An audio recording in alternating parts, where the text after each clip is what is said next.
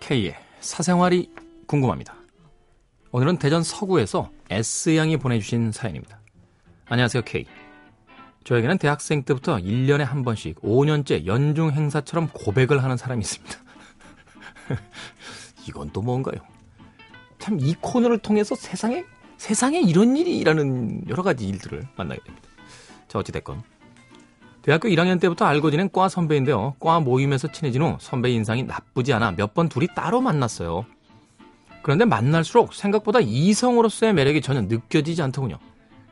그래서 선배 사귀자는 문자를 거절했고 더 이상 사적으로는 만나지 않았습니다. 그래도 그 후에 자연스럽게 문자를 하기에 그냥 선후배 사이로 잘 지내려나 보다 했어요. 그런데 한동안 연락이 없다가 1년 후에 뜬금없이 전화가 왔습니다. 술에 취해서. 너를 정말 좋아한다고. 울면서 말을 하는데 안쓰러워서 미안하다고 하고 끊었어요. 그 다음날부터 그런데 아무 연락이 없어요. 그리고 1년 후 똑같은 일이 반복됐습니다. 술에 취해 울면서 전화해서 고백하고 그리고 그 다음 날부터 아무 연락이 없다가 다시 1년 뒤 잊혀질 때쯤 뜬금없이 연락이 오는 겁니다. 남자가 견우야 뭐야. 처음엔 정중하게 거절했지만 시간이 지날수록 술에 꼬라 자기 말만 하는 게 짜증나고 열받아서 정색하며 끊기도 하고 욕하기 직전까지도 가봤어요. 작년엔 갑자기 잘 지내냐고 문자가 왔더군요. 웬일로 맨정신에 연락이 왔나 했는데 좀 꺼림직해서 답장을 안 하다가 정신 차린 건가 하고 간단한 안부 인사 정도 나눴습니다. 그 후로 띄엄띄엄 연락하다가 몇 주 전에는 여자친구가 생겼다는 말에 그 누구보다 기뻤어요.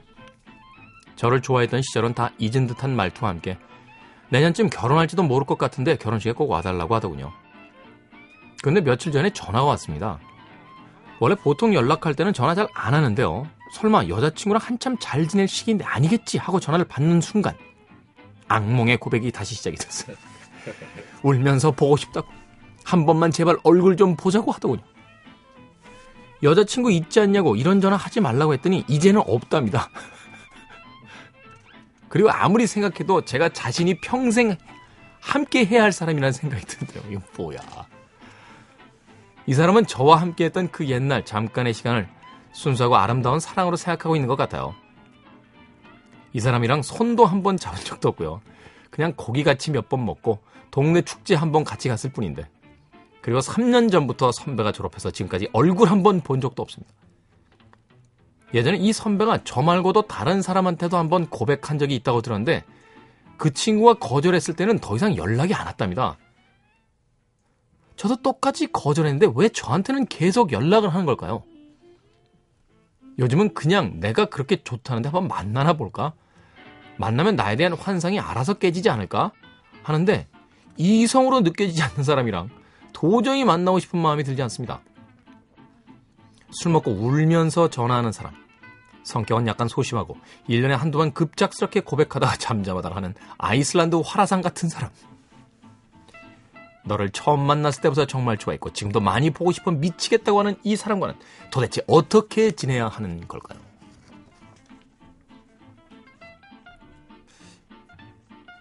뭐 1년에 한 번 전화하면 그냥 받아주세요. 나 말이야, 네가 정말 보고 싶어. 그랬어? 어유 그랬구나, 선배. 응, 술 깨, 술 깨고 나중에 봐. 그래, 전화 끊어요. 그냥. 이걸 뭘 어떻게 해, 어떻게 하기.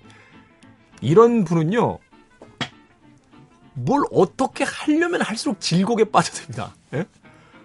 만나서 설득해야겠다. 또는 잘 타일러야겠다. 안 돼요. 심지어는 전화번호 바꾸잖아요. 전화번호 바꾸면 또 어떻게든 찾아내서 너 그런 거 아니다 너. 너 사람 마음 그런 거, 너 그때 그건 장난이었니? 이런 또 이게 문제가 복잡해져요. 네. 1년에 한 번 온다며, 한 번. 에? 야, 난, 난 그 정도는 받아주네. 어떤 여자가 1년에 한 번씩 나한테 전화해서, 오빠, 나 정말 오빠밖에 없었거든? 이러면, 어, 그랬어? 응, 그랬구나. 오늘도 많이 먹었네? 오늘 뭐 먹었어? 몇 마디 받아주다 끊으면 돼요. 왜냐면요. 그 다음날 술이 깨서 전화나 문자가 없는 건 자기도 창피한 거예요. 자기도. 자기도 민망한 거고. 심지어는 S양에게 뭐 그렇게 격한 감정이 남아있는 것도 아니란 말이죠. 음? 다른 분한테도 그랬었는데 그분한테는 헤어지고 나서 전화 한 번 없었는데 왜 본인한테만 이렇게 계속 1년에 한 번씩 전화가 오냐고요? 고기를 먹었잖아, 고기를. 같이 고기를 먹은 거예요. 예? 고기, 비싼 걸 먹은 거 아니에요, 비싼 거를. 남자가요, 여자가, 여자가 별로일 땐 비싼 거 안 삽니다. 고기를 사줬다면, 내 고기를 먹고 그냥 가면 안 되죠. 심지어는 동네 축제를 같이 갔어요. 동네. 이분의 머릿속에는 아주 아름다운 젊은 날의 한때로 남아있단 말이죠.